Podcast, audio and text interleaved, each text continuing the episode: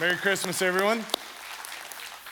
You know, the guy in our story had lost his peace because of the darkness of grief. But by the end of the day, he found his peace. His peace returned. And here's what I would argue with you is he didn't find his peace in the Christmas tree. He didn't find his peace in the lights or even the gifts under the tree. And as much as he loved his family coming back down and spending Christmas with him, that was enjoyable, but that wasn't where the center of peace came from. It's when they opened up the Bible and they went back to Luke chapter 2, and as a family, they were reminded of what the point of Christmas really is. The point of Christmas is that God so loved the world that he gave his one and his only Son to come into this world, that whoever believes in him would not perish but have everlasting life. Here's the message of Christmas that God would become a man, that he would send his son into the midst of our chaos, in the midst of our darkness. And he alone would come and bring some peace that we all are longing for. And everyone's looking for some peace. Everyone in this room, everyone watching online, we've all been touched by darkness. I saw some research this past week It's kind of alarming. Did you know that in America alone, every day in America, we consume nine tons of sleeping aids, 15 tons of aspirin, now, America holds 4% of the world's population, and yet we consume, watch this is crazy, 96% of sleeping pills and pain relievers. Look at your neighbor and shout, We're all stressed out around here. Everybody's kind of messed up, right? I mean, we all feel this darkness. And listen, the darkness, we all experience it in different ways according to different seasons of life. For some of you, you've recently went through a, a season of darkness with pain. Sometimes darkness shows up in illness with a bad report at the doctor's office. For some of you, it's relationships that have crumbled and broken apart, families dissolved. For some of you, it's, it's being slandered or, or someone has hurt you, wounded you. For other people, that darkness shows up with uh, not knowing what the future holds and having uncertainty and trying to work out their financial plan looking for employment. Don't, I don't know what it is for you, but for all of us, there are moments where we look back into the darkness of regret because we see our mistakes. And how many of you would testify your mistakes sometimes come back to haunt you in the back of your mind? That do me and, and all of a sudden you deal with, with the darkness of regret. Or uh, here's one for all of us because we're all sinners. We've all sinned. And so our sin sometimes comes back and haunts us. And even when we're not being haunted by our own darkness, we can just look around us, can't we? We are a society that looks around and sees our complete world is in chaos right now. There's darkness everywhere, whether it's political, whether it's injustices, whether it's the anger and the hatred in the world. Uh, there's, there's darkness everywhere. And here's the message of Christmas the message of Christmas is a word of hope from God. And it was sending His Son into the midst of this darkness, into the midst of our pain and our messes. And God saying, I care enough to come down into the middle of it with you. 800 years before that first Christmas, God actually gave this sermon to a preacher named Isaiah. In Isaiah chapter 9, on your message notes, you'll read verse 6. And online campus, if you would, download our message notes right now and you can read along with us. But I want to read to you verse 2 before you read verse 6 with me. Verse 2 says it this way The prophet said, The people walking in darkness have seen a great light. A light has dawned on those living in the land of darkness, and all of us long for a little of the peace of the light to pierce our darkness. Isaiah the prophet would go on and say, It's not in a plan, it's in a person. It's not in a what, it's in a who. And he begins to describe him. Look with me at verse 6, and everyone in the house and online, go ahead and read with me. Let's read together. For a child will be born for us. Somebody shout us, by the way. It's for all of us. A child will be born for us. A son will be given to, what's that key word again? Yeah, to us. And the government will be on his shoulders. And then it begins to describe him. Read these descriptive titles with me, would you please?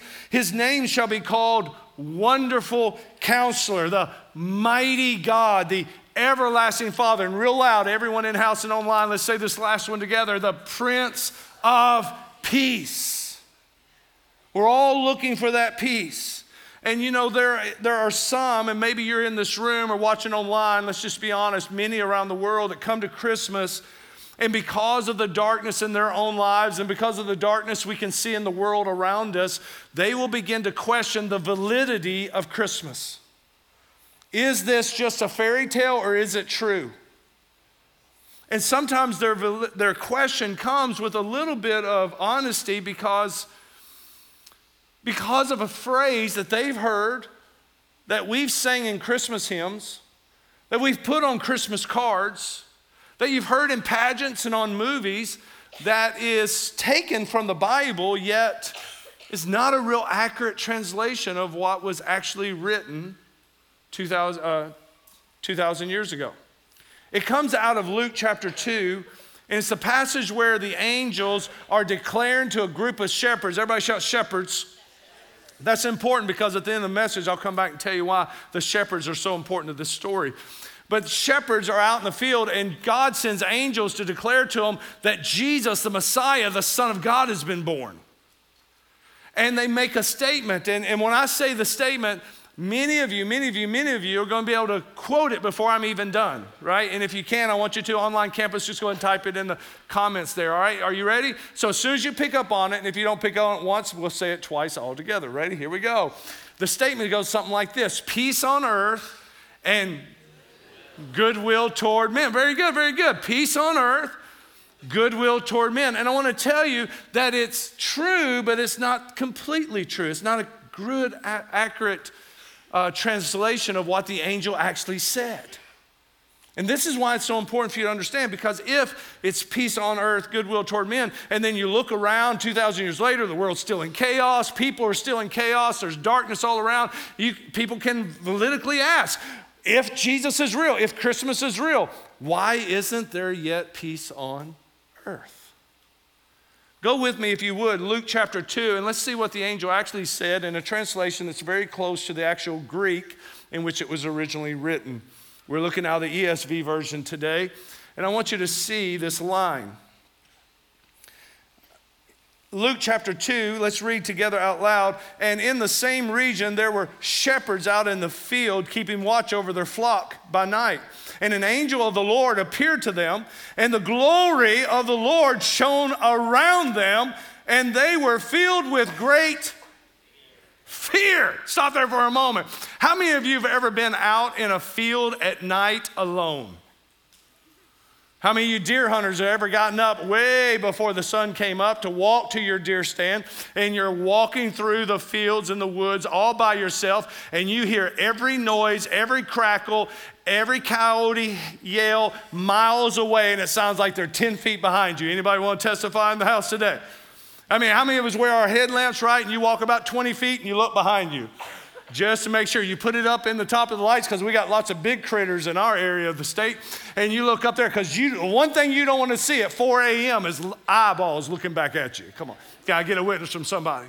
Can you imagine being shepherds out in the middle of the field, minding your own business, listen to a bunch of sheep, and all of a sudden an angel appears out of nowhere and I love, I love, I love, I love what the angel says, right? Watch this. Look at the verse. Look at the verse. The angel says, Fear not, for behold, I bring you good news. Somebody shout, Good news. The message the angels has gotten, the message of Christmas is some good news. But how many believe it? At least one shepherd said, Buddy, that fear not stuff, you're a little late on. Amen. Amen. You're a little late on that one, right? And, and, fear not, for in the city of David on this night is born for you a Savior who is Christ the Lord. And I want everybody to make sure you understand who the angel said was born that night. Somebody shout, The Savior who is Lord. The Savior who is Christ the Lord. And then he goes on to say this, or say this, and this will be a sign to you. You'll find a baby wrapped in swaddling cloths and lying in a manger. And for us who are not shepherds, we just read over that. I remember singing about that as a child, not knowing a clue what I was talking about. But I want you to understand that God gave a specific message to shepherds, and the shepherds knew exactly what God was trying to say that night because you see, they knew what swaddling cloths and mangers were. These are shepherds who are raising the, sh- the lambs who will be used in the temple sacrifices. And for that little lamb to be used in a temple sacrifice, it can't be injured. It can't have anything wrong with it. And so, literally, what a, a shepherd would do uh, in Bethlehem is when the Passover lambs were being birthed, they would capture the lamb before they hit the ground so there was no injury. And they would quickly wrap that little lamb in swaddling cloths uh, tightly, lay it in a manger so it couldn't hurt itself. You got to raise that little lamb for the temple and it can't hurt itself. And in that moment, watch this, watch this, watch this. God was telling these shepherds through a figurative language that the baby wrapped in swaddling cloths and lying in a manger wasn't any child, it was the Lamb of God who was going to take away the sins of the world. This is Messiah. Now, watch what happens next. In the moment that the angel tells them this, look at verse Look at verse 13.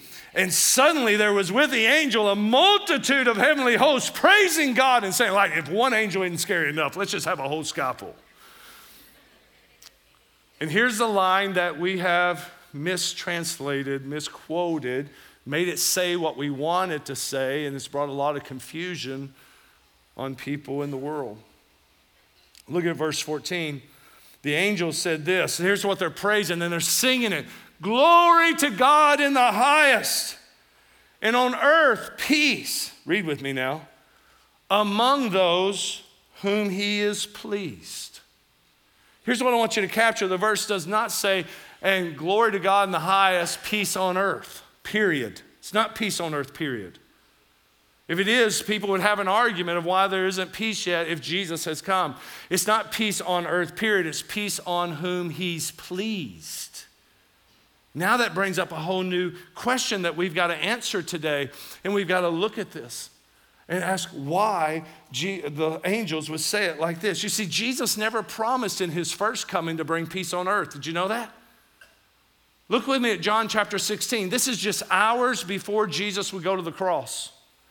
He's getting ready to be betrayed and, and slandered and lied upon by one of his own 12, Judas. And Jesus grabs his disciples together, and this is such a good God. Look at a good God, what a good God does. He looks at his disciples and he says in verse 32, look at it, read with me. Indeed, the hour is coming, and it has come, when each of you will be scattered to his own house, and you will leave me alone. Yet I am not alone because the Father is with me. Look at verse 33. Online campus, join us now. Read out loud. Ready, go. I have told you these things so that in me you may have peace. Say that last little part of the phrase together. In me you may have what? Peace. Look at the next line. You will have suffering in this world. Be courageous. I've overcome the world. Now, this is so starking to me because this is the moment where Jesus knows um, uh, that Judas is about to bring in the soldiers. They're about to betray Jesus, they're about to take hold of him. And if you know what happened that night, when the soldiers came, all of the disciples ran for their lives. And they left Jesus to be taken off by the soldiers. They all scattered and they all went to their homes. I don't know about you, but if I was one of the 12 and all of a sudden I came to myself and realized that in the fear of the moment, I left Jesus alone with the soldiers and I ran to protect my own skin, I would start to live with a lot of guilt and regret. And here's a good God who says, I told you you would do this before you did it because I want you to know this is all part of God's plan. And I just want you to know that in that moment, I want you to have my peace. That's a good God. In the midst of your blowups, in the midst of your mistakes, I want you to have my peace in you. You see, the reason Jesus came the first time, watch this, watch this, watch this, was not to bring governmental and political peace on earth. It wasn't to solve all the world's problems. He is going to do that, by the way. If you read the rest of the book, the Bible, at the book of Revelation, here's what we learn. One day, Jesus is coming back a second time. And the second time he comes, the government will be put on his shoulders and he will reign as King of Kings and Lord of Lords. Here's the good news, y'all Satan's going to be bound and rebuked. He's going to be cast down in a pit. Evil is going to be ceased for a while. And we're going to reign with Jesus and he is going to have peace on this earth. That's going to be a great day someday. That's his second coming. That's not why he came the first time. The first time didn't come for world peace, he had a better peace plan. The first time he came was to bring peace to you. You see, he knows that before there can be peace on the earth, there's got to become peace inside of you. I know some of you come to tw- the end of 2023, you've had a really good year. Others of you have had a really rough year. You just can't wait for it to be over. Some of you just come sliding in like into home base, like, I am worn out. I need a new year, right? I'm mentally, physically, financially, spiritually war plumb out. And listen, here's the good news of Christmas God doesn't want you to go in the next year worn out and weary. He wants to give you a gift this Christmas, and it's the gift of peace. He is the Prince of Peace. And I want to tell you real quickly that there are, He wants to give you peace in three fashions. And the first one is this, and it is the most important. And if you miss this one, all the other ways of peace will never be completely realized in your life. You'll have bits of it, but you'll never know it to its fullness if you miss this one. It's the most important. Jesus came on that first Christmas to bring you peace with God. God wants to give you peace. Jesus came to give you peace with God. I want you to look with me at Ephesians chapter 2. This is why Jesus came into this world. This is why we have Christmas to begin with. Jesus came so that he could grow up and become a man who would take my sin and your sin up Calvary's hill and our sins be nailed upon him at a cross. He would be buried, and on the third day, he would rise again as King of Kings and Lord of Lords. And the Bible promises this that all who believe in him and call upon his name shall be saved. Here's how it works. Look at Ephesians chapter 2, verse 13 and 14. But now in Christ Jesus, you who are far away, how are we far away from God? Because of our sins. Our sins separate us from God. You who are far away have been brought near. How can we be brought near to God? By the blood of Christ.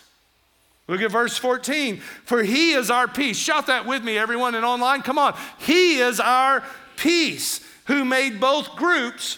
What's both groups? Us and God. Because we're all in this thing together, amen? Look at your neighbor and say, Neighbor, God's never had nothing but sinners to work with.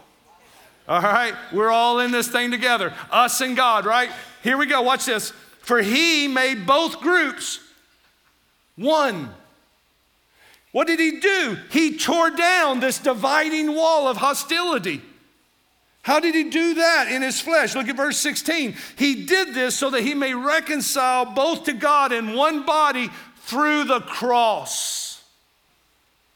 That baby that was laid in that manger, that the angels were singing and saying, Glory to God in the highest, and peace upon whom his favor rests. The baby in the manger was God's child come into this world with a purpose to take your sin and my sin up on Calvary's cross so that through this child and his sacrifice, he may freely pay for us a, way of salvation. For there is no other name given unto man whereby we must be saved but the name of Jesus. He broke down the dividing wall, he tore the veil between heaven and earth. And all who call upon him shall be saved. Can somebody shout amen to that? That's the good news of Christmas. And that's what God wants. He wants to give you spiritual peace. Because I will argue that spiritual peace is the foundation for all the other pieces. If you don't have spiritual peace, all the other realms of peace will only be minuscule. Because there's still a hole inside the heart that only God can heal and only God can feel. There is spiritual peace that God wants to give to every one of you tonight. He wants you and I to know this. This is what he was saying when the angel went to Mary, this little teenage virgin girl. Can you imagine an angel in the field? But what about in a bedroom of a teenage girl? Uh, Gabriel just shows up. And one of the reasons why you honor Mary so much is she kept her head. And she, she says to the angel, Whatever the Lord's will, let it be. But can you imagine the moment? Here's what the angel said to Mary.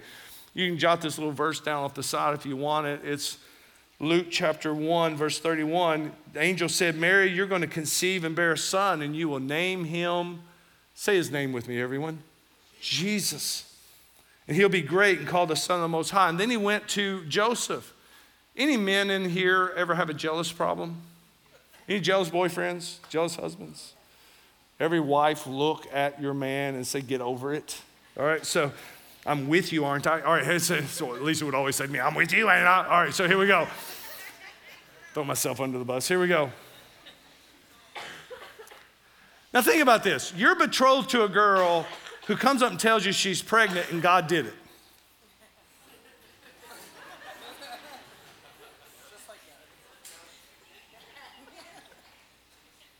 There's a reason Joseph had to have an angel to come and confirm the story. Come on, y'all, be real. This happened in real life. This isn't in a storybook, it isn't in stained glass windows. This was reality. Joseph's like, What you telling me? And an angel, Gabriel, comes to Joseph, and listen to Matthew chapter 1, verse 20. Here's what the angel says Joseph, son of David, don't be afraid to take Mary to be your wife, because what is conceived in her is from the Holy Spirit. She'll give birth to a son. And watch this, he says the same thing he did to Mary. You shall name him, what's that name again? Because he'll save his people from their sins. This is the reason the angels were so excited. This is the reason they were singing and shouting. This is why all the other angels joined the other one. It's because what Christmas tells us is God sent his son to do for us what we cannot do for ourselves. You see, watch this. Hear me close. You cannot receive spiritual peace with God based on anything you do. You can only get peace with God based on what Jesus has already done. He took your sins and mine to his cross. You can't pay for your own. If you can pay for your own sin, if you can earn your way to heaven, then Jesus going to a cross was a cruel joke God played on his son.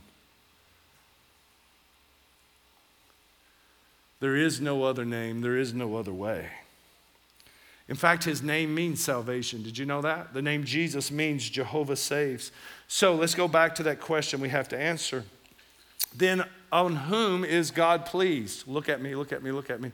God is pleased with every one of you who put your trust in God's Son and received the gift of His salvation. That's where the favor of God rests. You want the peace of God?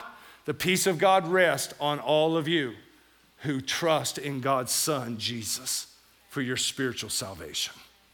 And when, once you receive peace with God, then it's easier to have the second grace of peace that God wants you to have, and that's peace within. Peace within yourself. How many would agree that sometimes we're our own worst enemies? Come on, somebody. We're our own worst enemies. How many can't get out of your own head sometimes? And how many know that it'll eat at you and it'll, it'll mess up your life and all of your relationships because you can't get past your past? Now, I want you to tell you something. If God forgives you, if you receive peace with God, that's why you got to have peace with God first. Because if you receive God's grace and forgiveness, eventually you come to this moment, this aha moment that says, if God, God, God, who created me can forgive me, who in the world do I think I am that can't forgive myself?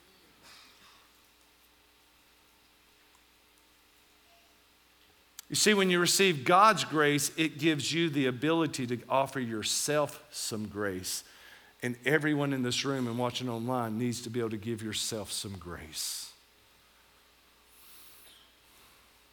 You're expecting perfection, and God's already forgiven your imperfection.